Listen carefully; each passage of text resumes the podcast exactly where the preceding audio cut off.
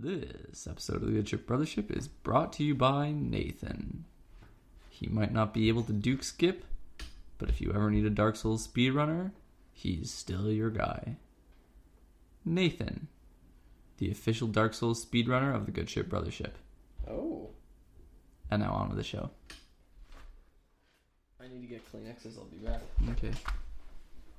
It's recording. Oh, hello everybody. Welcome to the Good Ship Brothership. I'm one of your brothers, Jason, and the other brother, Grant, is just getting Kleenexes for his stuffy little nose.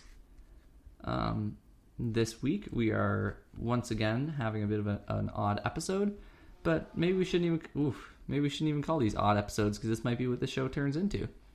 Um, Grant and I have been leading exceedingly um, busy lives the last few months, and that really shows no sign of letting up. And hey, that's okay. That's the way it goes for a lot of people. And we've been saying to each other, you know, the show must go on. We have no interest of stopping the show, Hello. but at the same time, we have no interest in continuing the show if it stops being fun, it starts being stressful, and feels like a bit of like a burden or something like that. So we came to our conclusion that the show can continue if we change the format. So kind of going from here on out, and you can you can cut in if you think that you have something else to add, Grant. Yeah. From here on out, we're going to be still doing our old reviews when we see fit if there's something that really interests us, but we will also be mixing in these other topics and discussions pretty much whenever we feel like it. I know previously um, when we did the trading card episode, for those of you that listened to that, we said that maybe we would alternate episodes. We're now thinking like, what the heck? We can do what we want. This is our our property. This is our world. This You- is our- y'all yeah. are just living in it. Yeah.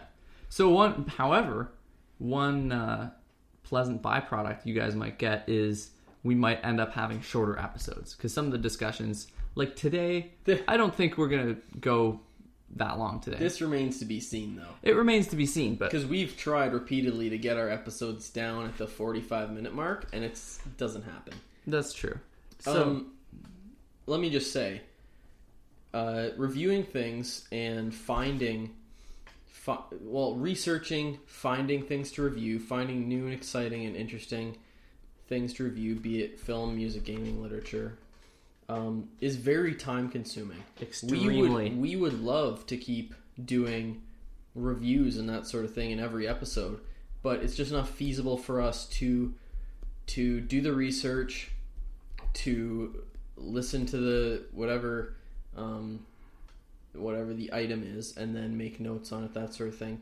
So if you guys want to help us out and you have any suggestions of of of stuff for us to review, to cut out the research part. to cut out the research Yeah. part, that makes it way easier for us. and we have received some good suggestions. I know that Caleb gave us a few suggestions that we haven't capitalized on Yeah. yet, but, we're we, banking we some. will, Caleb, if you're listening, we are going to be doing that. Uh, we had this uh, gentleman with whom we were associated. I work with him, Caleb, suggest among other things that we should tackle kind of like the rise of superhero movies and the move uh, of comic book culture from uh, kind of the niche into the mainstream.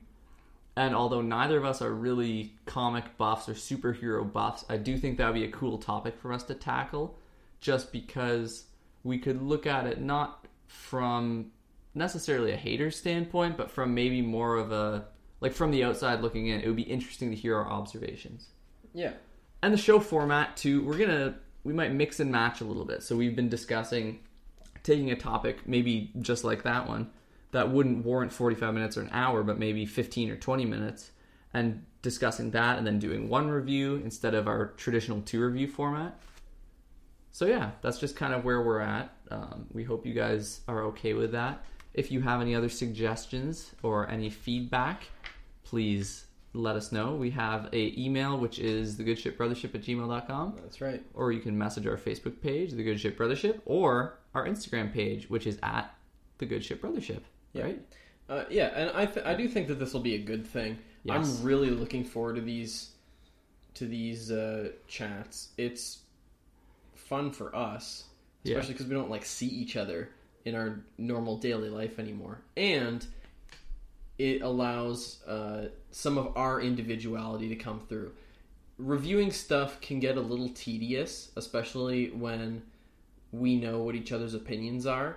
Th- This wasn't like necessarily a problem we had Right. in recording, but It's a listening, benefit of moving to listening to, format, yeah, yeah. listening to two back-to-back reviews, you know, of the same thing. Yeah, kind of what he said. yeah, yeah, I kind of agree with you. Sure. Uh, I just want to say, yeah. So, it, I think it might cut out a bit of that and maybe spice things up a little bit and make the things that we do review things that we're really excited about. And if we're really excited for reviews and discussions, it's going to reflect in better podcasts in general, as opposed to if you're reviewing something, you're like, this is something I've been meaning to get around to. I wasn't really-" Exactly, We yeah. tried to do Hilo by Jack Stauber. I mean, maybe we still will. I don't know. But I kept trying to listen to it. I'm like, I can't. I'm not feeling it at Yeah. all. So And- it's kind of, and that would be something we d- discover a lot is we'd be f- kind of forcing ourselves to listen to music or watch movies or something, even when we really didn't feel like it. And that's when you get really mediocre podcasts, Yeah. too. So anyway, all this to say, I think that this is for the good of everything. Mankind. Keeps the podcast trucking forward, keeps us chatting about stuff that we're really excited about and into, and uh, and gives you, the listener, um, kind of a broad buffet of topics to to uh, to hear us talk on, as opposed to just you know With that in mind, should we roll the theme music? Absolutely, we should. Um, yeah, yes.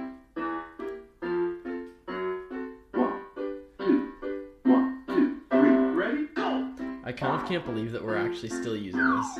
Almost two years later. Yeah. And then we were like, can we should we change it to a different one? And then we went, no. Hey, do you remember which one we used for the Gabber Jabber?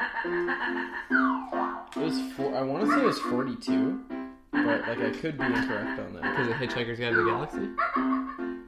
Also, I listened to one of our old episodes and we are kind of singing along with this a bit, and it's super annoying. So I made a mental note that I'm not going to do that. Was it annoying? Pardon? As a participant, I didn't find it. Oh, annoying. me neither. But as a listener, I found it very annoying. You're aboard the Good Ship Brothership, the only arts podcast that covers film, music, gaming, literature, and at this point, really everything. the only arts podcast that isn't restricted to arts or you know, Podcasts. yeah, or podcasts. Yeah, this is gonna be a broad, Hey, a Broadway write show. this down. We should do a topic on other podcasts we listen to. That would be so good. Mm. That's a very good idea. I'm your brother Jason, and he's your other brother Grant. Pcasts. Um, oh, we're gonna have a more of a veggie themed show moving forward. The only PCast, or is that medical? I like a beam cast myself. So today, Grant had the idea. I mean, we've been toying around with permutations of this for a while. Yeah. Okay. What are you saying? I was trying to broadcast Oh. the the like the kind of theme of the episode to you with my So lips. Grant and I have some similar interests and some different interests, and this is kind of like a mix of both of those. Mhm. We've both been getting uh, through different avenues into old or outdated technology. We really should have gotten two drinks, um, but thank you. Yeah, you're welcome. Um, Dead tech. yeah, dead technology. We've both kind of in our own through our own pastimes wound up using dead technology to achieve our our pastime or to participate in in some of the things we're passionate about. And for Jason, it's uh, film camera uh, or film camera, jeez, film cameras, film equipment, film photography, and for me, for writing, it's been typewriters, and uh, it's just kind of it's interesting to me. You got into film cameras a little bit before I got into typewriters, but not like you didn't really start using them. I've been like collecting before. them for a couple of years, Yeah, just because I keep meaning to get around to shoot shoot more of it. I'm very very into photography in general, and the majority of what I shoot is digital. I'm not a not an analog snob, but I had these cameras sitting around for a long time, and you're kind of like afraid to use them because it seems harder than it actually is. So then, yeah, the last few months I've started to get into it and shoot more film and get developing and stuff like that. I'm going to start developing myself soon too. So we are going to just kind of I'm going to kind of interview Jason on his experiences and thoughts uh, with film photography. Jason's going to talk to me a little bit about typewriters and how that maybe affects my writing process or just why I uh, enjoy them. And we're going to hope that it's uh, kind of interesting for you guys. So, in order to uh, determine the order of operations here, we all, of course have to flip the puppet as always. Now, I think the answer is clear. I love um, face up photography. Yes. face. Yes. because the eyes. Yeah, like the lens. Yeah. You're not going to leave the lens cap on when you take a picture. I don't think we've ever disagreed once. on, I know we have once. on which like direction the puppet should be. but at least 90% of the time we agree, and that's a little bit. I love the fact that there are people who are coming to these podcasts, by the way, and they have no idea what we mean by flipping the puppet. we puppet. flipped the puppet, literally. Yeah, we literally flip. How the much puppet. simpler can it get? Okay, ready? flip the pop. Flip the puppet. that could have been a Parts of the Caribbean reference. Okay, Okay, photography. photography. Go ahead. So, Jason, um, here's what I want to know. So before before you got into film photography, you'd been into photography and like participating in For it years. For years. So during that time, what were your thoughts on film cameras and film photography, like in a modern sense? People who used it or were enthusiastic about it. Uh, yeah. So as a photographer, pre-film, yeah. what were your thoughts on it? I mean, I think you have misconceptions and then things that you have no business being so right about, but you still are, you know? And I'm not tooting my own horn, or maybe I am, I don't know. But I think in general, you see a lot of people when it comes to film photography who are, they're not into photography, they're into film cameras and film.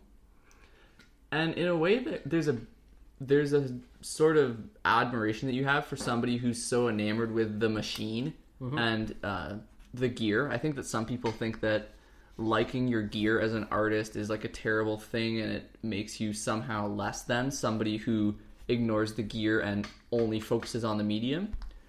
But I think it's like I've always been mechanically minded and hands on, and I think there's nothing wrong with viewing the gear as like the primary reason you enjoy doing an art form. Um, you know, the tactility of a piano or the feeling of a film camera. And that's interesting too because um, I I wonder if that's more of a photography kind of point of view because in the guitar world, which I'm you know have been entrenched in for coming up on ten years, the electric guitar world, the um, there are some people like who take that old school Jack White approach of you know you should have a crappy guitar because it makes you fight and the and struggle is what you know produces the art. But most people are totally the opposite and they collect guitars because of how they look or the features they have or how they play or how they sound and that's like so married into the music that's created with those tools. Right. Well, what I was discussing too was my conceptions, not necessarily no, the I way, know. not necessarily the way it actually is. I'm just saying that it's interesting how those conceptions differ from Right. Medium to medium. So yeah, that was my conception was that it's primarily a gear driven thing for a lot of people. I never would have made a blanket statement that that has to be the way it is for everybody. And then moving into, I'm going to bounce back and forth here. Now that I have gotten into it a little bit more, it's a bizarre blend. The balance between loving the technology and loving the art form. Because in some ways, I think that digital people are way more hung up on the gear because they're more focused on fidelity a lot of the time. Not all the time, but most of the time. And I think film has this awesome duality about it where it's undeniably a more mechanical and a more like visceral way to take pictures just because you have the film, you see it right there when you're loading it in. You never see like you have an SD card on a digital camera or the what shutter the shutter opens and closes and you know you've just exposed a section of that film. Yeah, like it's a very physical, tangible thing. It, yeah, it really is. Um, and don't get me wrong, you can make like uh, even just fidelity wise. We watched a documentary yesterday, and some of these old photos from the '60s look like they were made today. Yeah, they really do. But I think a lot of times the fidelity becomes a little bit less um, the focus of the photograph, and pun intended. yeah, and the feeling, um, the atmosphere, or even the composition of the photo comes more into into view because depending on the camera you're using much of shooting film is just simpler than shooting digital once you get used to it Um, you're less hung up with shooting it at a certain exposure so that you can tweak it in post production like you would with digital, and you more just shoot what you see, especially if you're using you know like a little film point and shoot camera. And I think that's one of the big one of the big draws. So I guess that was one of my main conceptions about it. Was that was that uh, it was it was a pursuit for people who cared more about the equipment than the photographs. Yeah, and I think in a way that's true, and then in a weird way that's not true. It's So so for you it was uh, oh look at these people they're kind of sculpting an image of themselves. yeah, sure. Or they're, or even they're more uh, artisans than artists, and I still think in a way that's true. And but at the same time, I wouldn't be surprised if the film community leveled the same criticism as at the digital community. It just seems to be also pun intended two contrasting communities in terms of what one looks at um, as their as their primary focus, such as technical fidelity for digital. The other people think should come secondary, right, to the atmosphere or whatever. And sometimes both of them are right, sometimes neither of them are right. I don't know. So so uh, for you, where on the scale of like um, importance do aesthetics fall? I mean, I think it depends. Because sorry, you come up to me all the time with different cam. Jason bought a large amount of film cameras from an auction, like an estate auction, not too long ago, and and you come up to me regularly with a new one you've kind of just rediscovered mm-hmm. from purchasing because you're kind of sifting through and figuring out which ones to sell and which ones to keep and which ones to try out next. And you come up to me all the time with them and you say look at this check this out.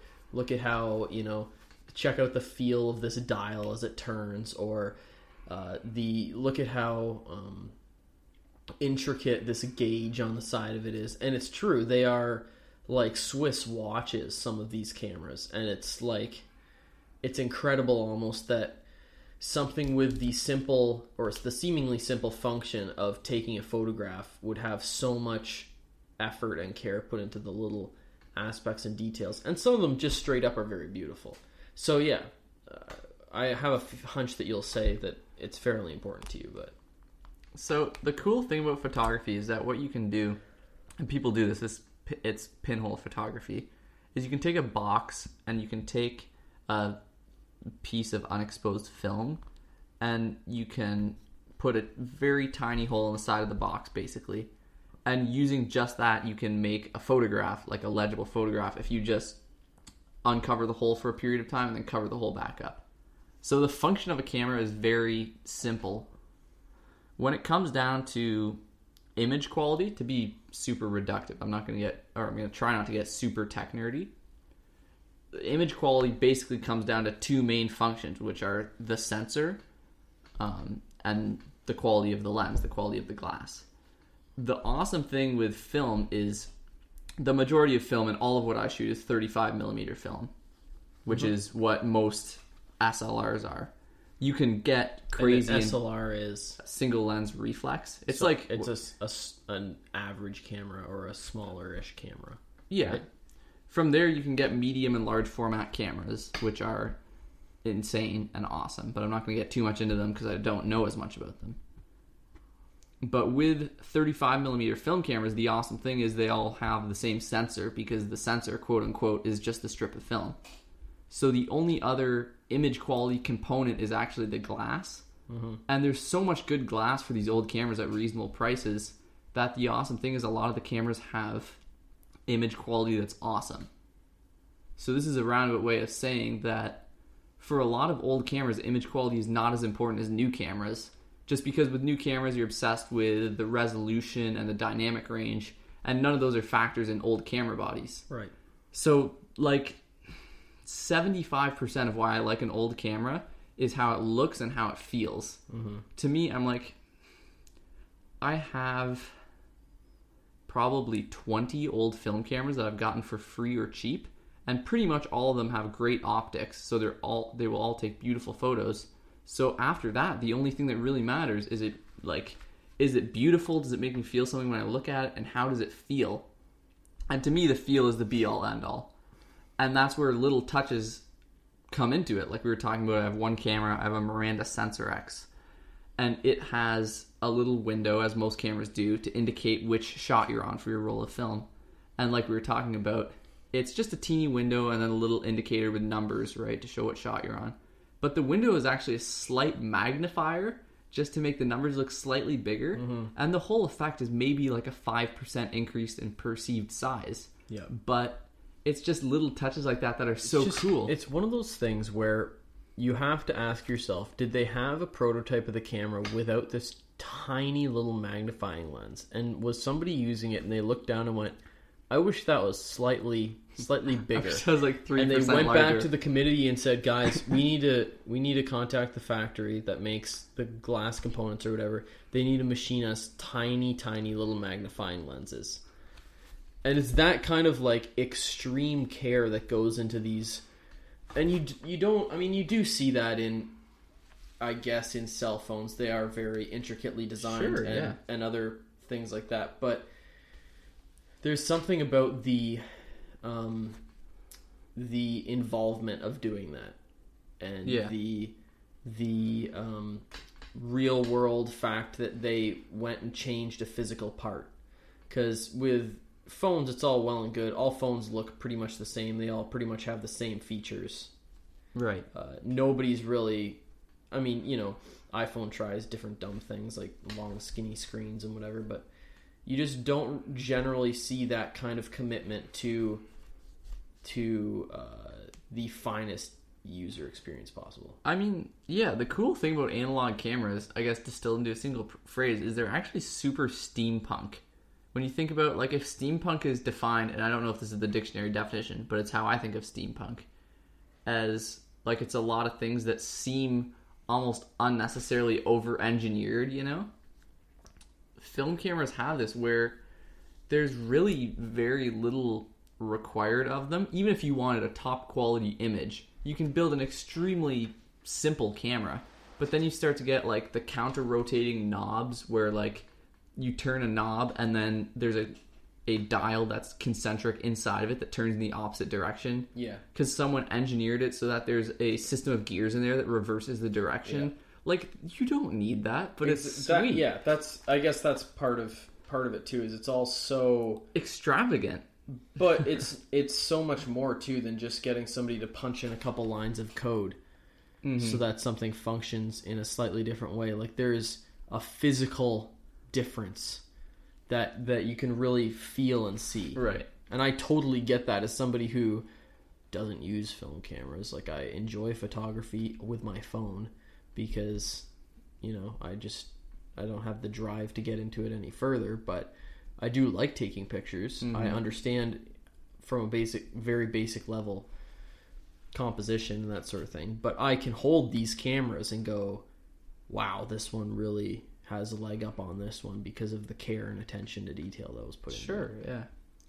now, so you had this uh, perception of film camera users while you yourself were a photographer, but somewhere along the line you decided to get into it. Do you know? Can you pinpoint what like the catalyst for that was?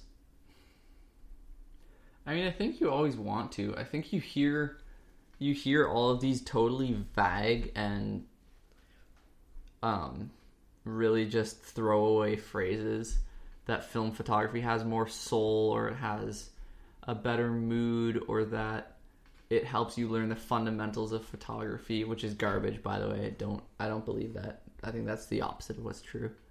Um and I think you just think that you would be it would enrich you as an artist and it does just not in the ways that i think people said it would and i mean when my when our grandparents moved to like a senior's place i got like he, my grandpa had kept all his cameras for like decades so i got like seven or eight cameras from him and then that really sparked the interest where it was like let's you know i really want to Makes shoot it these kind of personal. yeah, because I was like, these were my grandpas. He traveled to Israel with this camera, and he traveled to Holland with this camera, or whatever. Um, but at the same time, people make film photography out to be this thing that's so far vaunted above digital photography that it's intimidating. because you're just like, oh well, I just all I do is alchemical. all I do is digital stuff, Yeah. which in reality is actually far more complicated. Um, but there's definitely a perceived barrier to entry that doesn't really exist. So that moment you'd say was when you got like grandpa's cameras and and uh, it became like more of a personal quest for you or it meant something more than just using the equipment. Yeah, I mean, at that point, I definitely thought that I would start getting into film, even though it was uh, like a, a year and a half after that that I actually did, just because, you know, you're so intimidated by the idea of it and you think it's going to be super expensive, and it's kind of expensive, but not really. Yeah, I would say that. Um, Okay. So what would you consider to be film strengths and weaknesses? I know you could Yeah. go on for a long time on this one. Yeah, but at the same time, like, it's simple but nuanced at the same time, right? I think the biggest strength of film is the way that it makes it does make you so much more intentional. Mhm. Just because the biggest strength, one of the biggest strengths of digital, among other things, is the ability to take as many pictures as you want of any given scene, and I think you should when you're shooting digital. But the strength of film is that you actually think about what does this add to the roll. Like if you think of the roll as like a moment in time portfolio, and your portfolio is like your greatest work of all time, right? But you try and think of each roll of film as like its own self-contained body of work, mm-hmm. and you think, what does this frame add to this body of work? And in some cases, if I see something I think is like absolutely stunning, maybe I'll take three different shots from different angles. But you want to conserve, right? Because every frame costs you anywhere between, you know, a dime and a quarter or something. But there is an actual value attached. Yeah. So you're so much more intentional. And I think that that actually makes you a much better shooter because you have to keep your brain turned on. You have to be involved in what you're doing. You can't just spray and pray. Yeah. And I hate that term because I think that that's super demeaning of people who make advance. This is, I could talk about that for a long time too. People talk about spraying and praying, which for those of you who don't know is taking lots of pictures with a digital camera, kind of self-explanatory. Mm-hmm. But that I think is one of the film community's biggest weaknesses is they're so vitriolic towards people who like to use better technology, which digital Yeah. just is. Yeah. And I think like not So do you, do you think that digital is better for photography? yeah. Yeah. well, Like but do you- but that depends on your uh would you not say that that depends on your um the way you approach photography or your use for photography? Of course, like I mean, saying it's better for photography is super vague. Yeah. What I mean for better for photography is if I could only shoot analog or digital, I would shoot digital in a heartbeat Yeah. because I think I can make images that are at least as good, if not better, and I can have an equal amount of fun with it, and I can take more pictures. But it depends. Like, if you're not making money off your photography, then the primary reason you're doing it is probably just for self fulfillment. So if you find analog photography more fulfilling, then analog is better for you. That's like the end of the discussion. So I guess like I immediately said that digital is better, and I would stand by it in terms of like the objective metrics. But really, whatever's better is whatever you like more. It doesn't have to be justified in a way. Uh, do you think that your love and your use of film and film cameras is something that you'll grow out of, or do you think that it's something that's like got its way into your bones? Do you think that it's something that you're gonna keep doing for you know the rest of your life? Um, I don't know. I think I figured out a while ago that, that like the best way to lose interest in something or the best way to lose a passion is to try and cling on to it when you're not feeling it. Yeah. I think that that's something I've successfully done with my piano is to allow it not to go away, but to be comfortable with it waning a little bit and be getting put on the back burner. Mhm. So I don't think I'll ever stop using analog cameras, to be honest, unless somehow it gets technologically prohibitive, which I doubt. Yeah. Um, but I think that I will like the rate at which I use film is going to vary like wildly over the years. I shoot film for a while, and then it makes me really want to shoot film, and then I think it's expensive, or I get an idea that's better for digital, and then I shoot digital for a while. So I don't think I'm gonna shoot film for another year and then never go back to it again. But I might shoot film for a couple years and then set my cameras down and do digital, or maybe I'll be into painting then. I don't know. Yeah. Could be anything.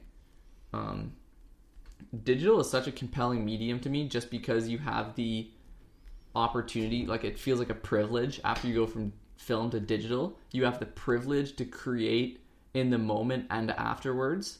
I think that's super underrated for digital. People understand that post production is cool, but like the opportunities and the ability that you can be creative in the moment with something and then also um, manipulate it but still retain the core of what you did earlier at a later date is extremely cool. And I think that's probably the biggest reason why digital will be more prevalent for me. And uh, hmm, let's see. I guess I've kind of got a, like a two-part last question, which is actually in reality two questions. But uh, what is it about about film and that process and the gear and everything that keeps you coming back to it, that keeps you using it? Um, that I think will change over the coming years. Right now, it's the fact that I know I can get so much better. I just find it's really an intoxicating feeling when you're like um, chasing, like you're like climbing up this mountain and you know you can see where you're headed and you know that you're getting better, but you're still where you are for now. And I think it's really exciting to get like an envelope of prints back from your lab or if you do it yourself to look at the negatives um, and to see what you did right and what you could do better. And i think that is one of the really compelling things. And then the other one is just that it's so different and so complementary to digital. I think it really bothers me how all the podcasts i listen to and all the forums you go on or whatever seem to put film and digital at odds with each other Yeah. but I think they're both best when you enjoy both of them together. And I think that film helps me make better digital pictures, and shooting digital makes me excited to shoot film again. Mm-hmm. And I guess it keeps me. What keeps me coming back is the fact that digital and film photography bounce off each other in my mind and make me more excited to do both. Yeah. I think that's the real benefit of it over anything else. And last question: Do you have any like holy grail film camera that you like are are desiring or that you want to acquire at some point? I kind of made a deal with myself that sucks. that I have to either like shoot every camera that I have before I can get any others, or if I'm not going to shoot it, I have to sell it or get rid of it or something. Yeah. And with the amount of cameras I have, it's going to be a long time before I can go shopping. I think that the Nikon F3 and F4 are super cool. The F3 is like the epitome of a workhorse standard SLR, and the F4 was like the first SL, the first professional SLR that started to incorporate really strong electronic elements. And it's this weird stepchild that's partially digital or like partially electronic and partially mechanical, and it's super cool. Probably the biggest one right now is I really want a Yashica D, which is a medium format camera, like one of the a twin lens reflex camera that you hold down at your waist and look through. So it's for those of you who it's excuse me, it's one of those kind of box style cameras, and on the top on the front there's a lens, a circular lens, and on the top there's like a hatch that pops open, and you look down into the camera and you see through uh, the viewfinder that way. Right, you see through the top lens, and you take pictures with the bottom lens. That's Yeah. why it's a twin lens or reflex.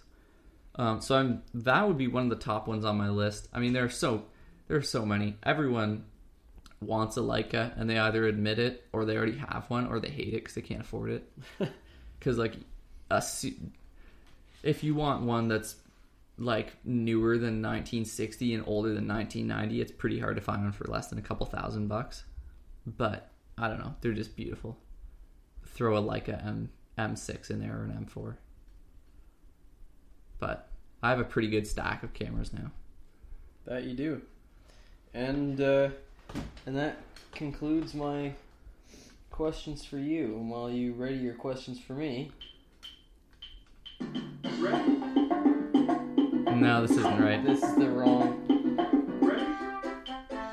No, hold on. Yes. Yeah, it was that one. Right. Wait, hold on. It was the chill one. No, not that one. It was the one that was like boom. Yes. Okay, yeah, there, there we go. You're Okay, listening sorry to the that. Gabber Jabber.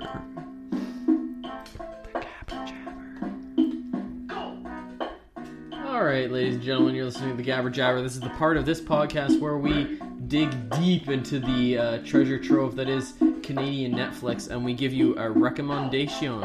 Uh, this week, um, you- what do you think we should do this or? Do the first one. Just Yeah. yeah. Uh, I don't think that we've talked about. Hold on.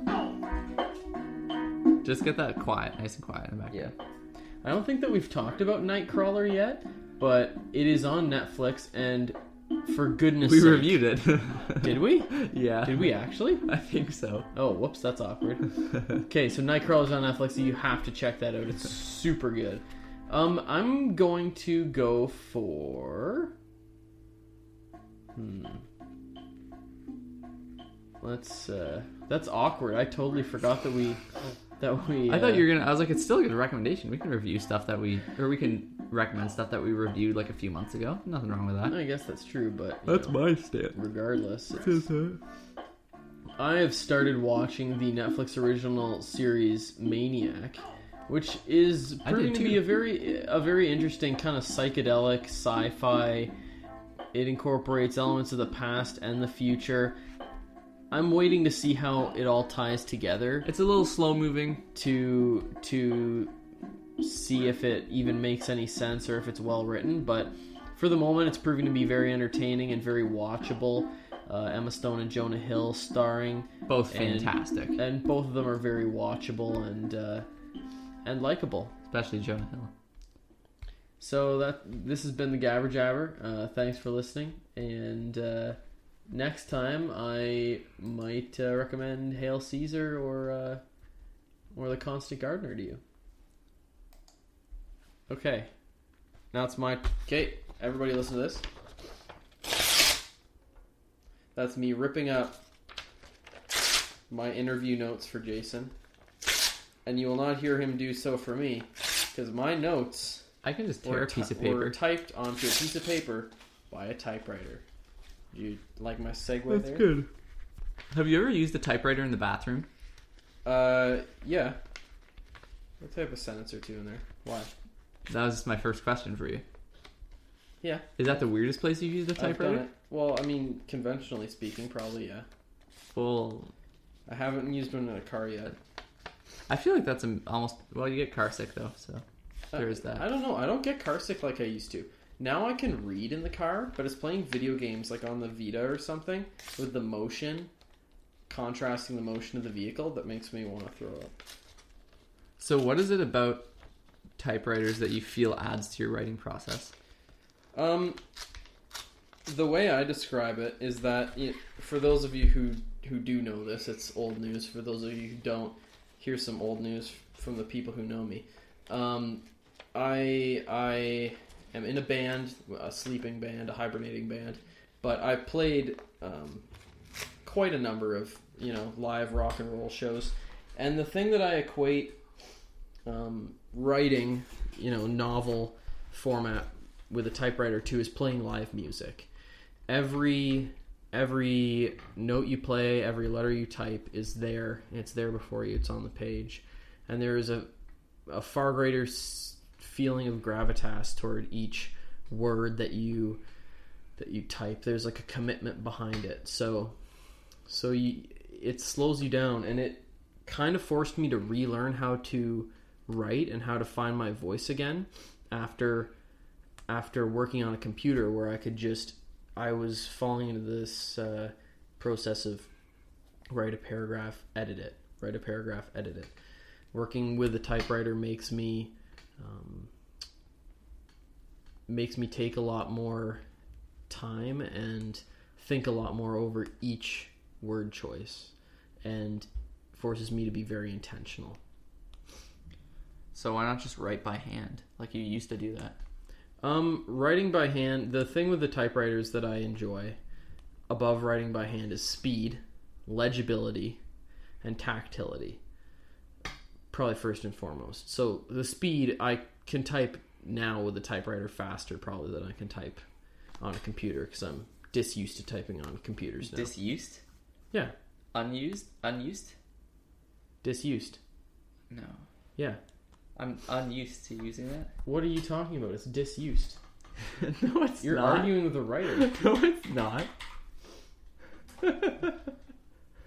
Disused, no, No, longer like- being used. But you're you wouldn't say I'm disused to using a keyboard. I'm no longer Unused? being used. Try unused. I don't Unused. Unused is what it is. Unused. no, Unused. Not being never happened. not familiar with. Oh well, Can I guess then? I'm unused. That doesn't even Feel, Unused. that doesn't feel right in my mouth. I mean, he's he's unused to his working environment. You know. Okay, doesn't Okay. feel. I stand by that. It that doesn't feel right in my mouth. Disused. I'm already not enjoying this interview. I feel like I'm attacking you you. roll in here with no notes. Yeah.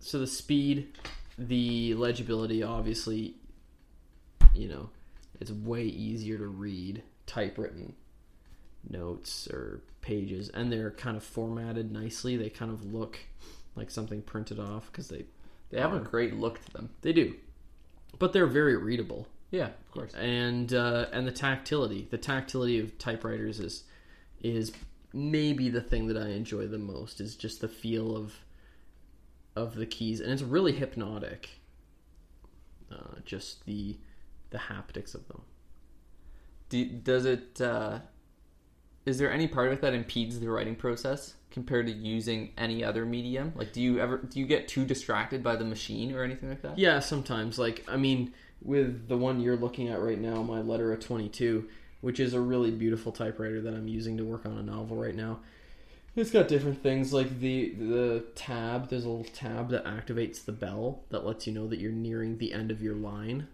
and that when I do the carriage return and go back to the to the start of my line, it kind of catches on that on that bell tab a little bit, which it shouldn't. It should be a very smooth thing. So sometimes I just sit there thinking about like I wonder why that's like in the way or because you know if if all my machines were in perfect working order, which some of them are in perfect perfect working order, uh, then I kind of don't have that. But I'll sit there and think, oh, I could improve this by doing this, or I wonder if this needs a bit more cleaning. That type slug is moving a little slowly, so it's there's always distractions, but it it is impeded in terms of like editing.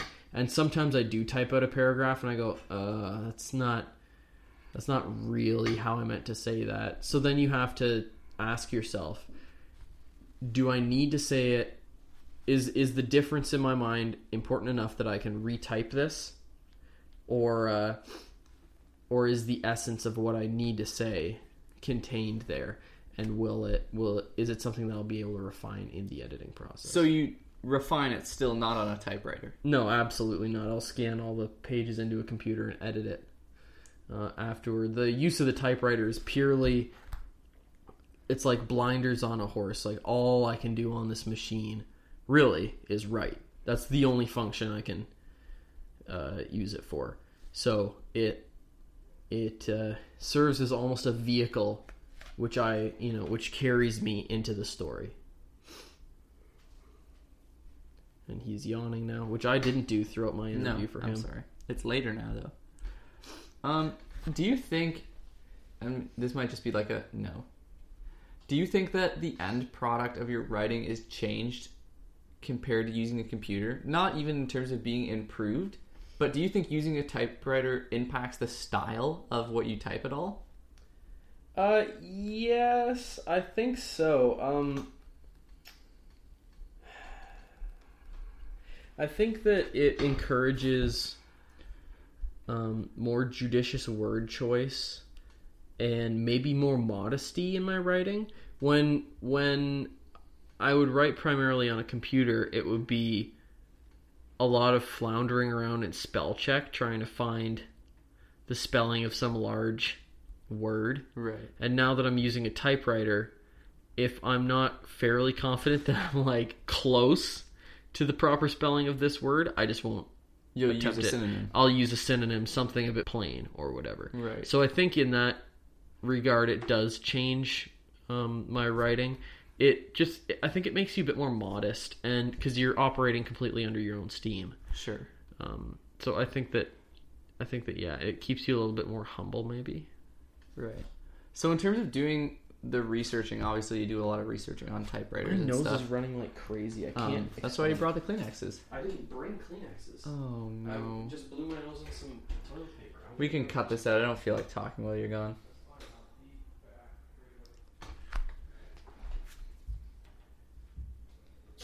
Oh, okay, that was fast. Okay. I was preparing to sit down and do something on my phone. I'm well. I'm sitting down anyways.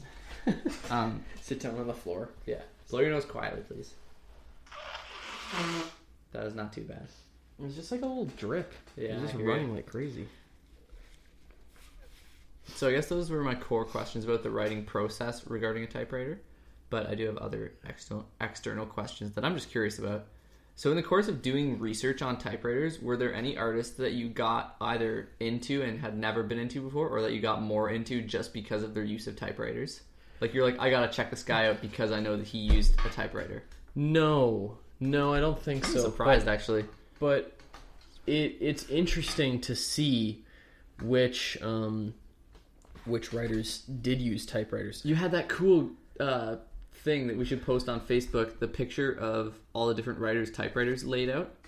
It was like Hunter S. Thompson's, and Oh, Ernest yeah, Hemingway's, yeah. and Cormac McCarthy's all laid out. And the fact of the matter is a lot well, all of the classic writers use typewriters. Because what else they could use? Well, no, I mean it's, their work stood the test of time. But that's this is the thing when you read like Hemingway, that was all written on a typewriter, and the dude also typed with two fingers, standing up that's really as well. Yeah, he had some sort of war injury, and especially in his later years, it pained him to sit down for long periods of time, so he was type standing up. Uh, Cormac McCarthy is, I guess, somewhat famous just because his his original typewriter sold at auction for. You should Google it. I want to say is like three hundred and twenty four thousand Canadian dollars or something like that. Uh, Cormac McCarthy being my favorite author, probably, uh, who typed all of his books on one single typewriter and claimed that his only maintenance was blowing it out with compressed air every once in a while. Thomas Pynchon, who has used a, a Lettera 22 very similar to the one I've got over there for like all of his novels.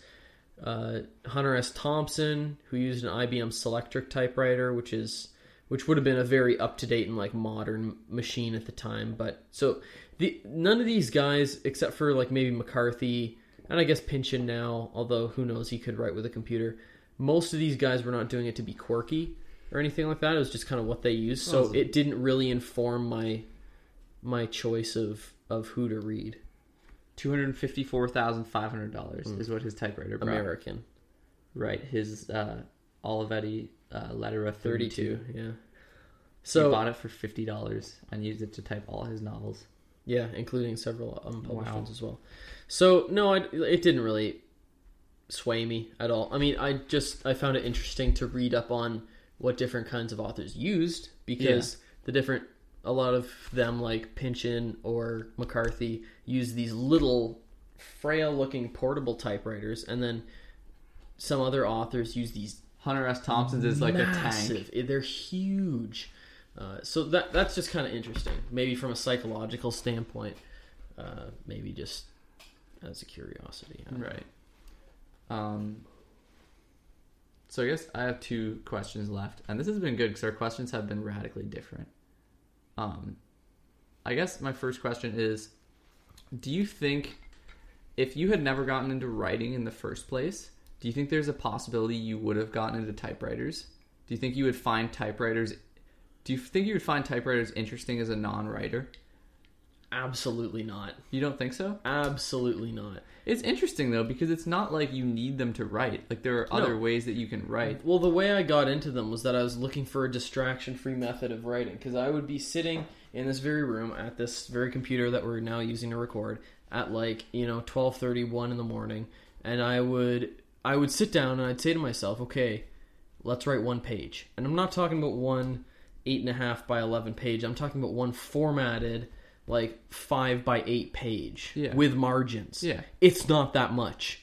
And I'd sit down to try and write that, and I'd find myself drifting off.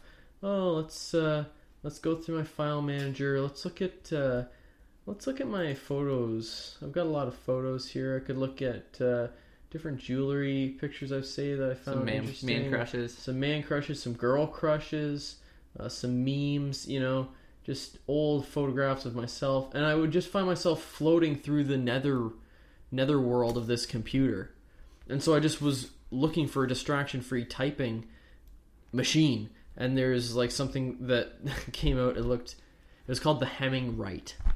Oh, I remember And that. It's like it's like a laptop, but all it has is a really crappy word processor. And I looked at it, and the thing looked chintzy and crappy, and I was like, well, it's portable. I'd be able to write with it, and then I just USB everything over. And but then it, I forget what the price tag was. It was something stupid, and I won't forget that. And then I was looking at laptops, but then I thought that's not going to work either. I'm just going to end up wandering around in the guts of this of its programming late at night.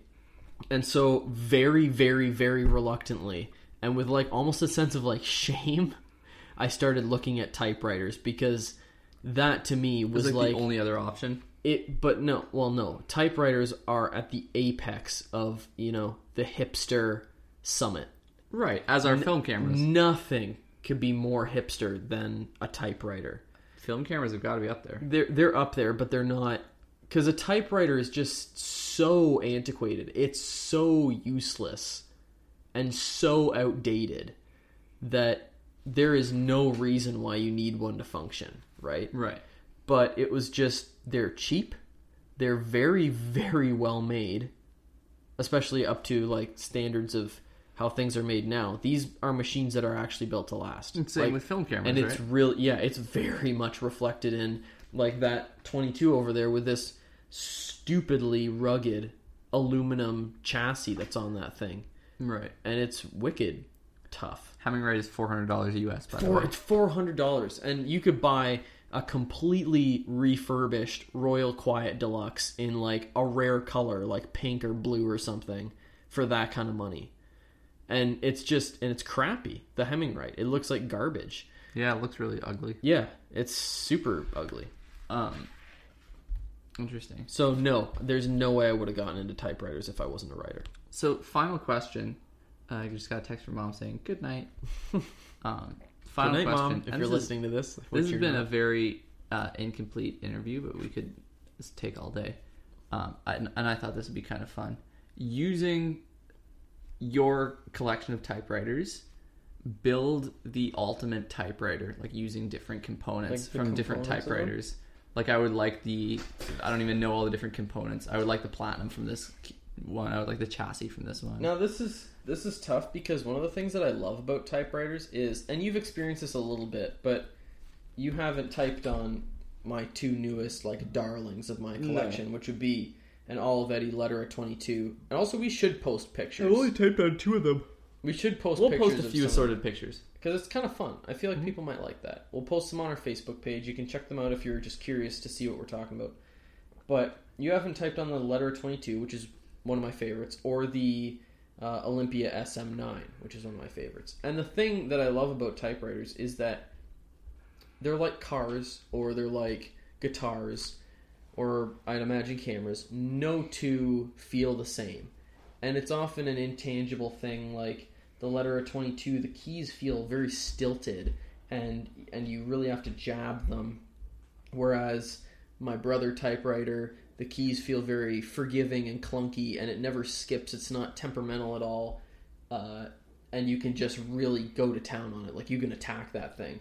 And then the sm9 feels very soft and like almost luxurious and it, it's very smooth going. But um, I'd probably take the looks of the 22.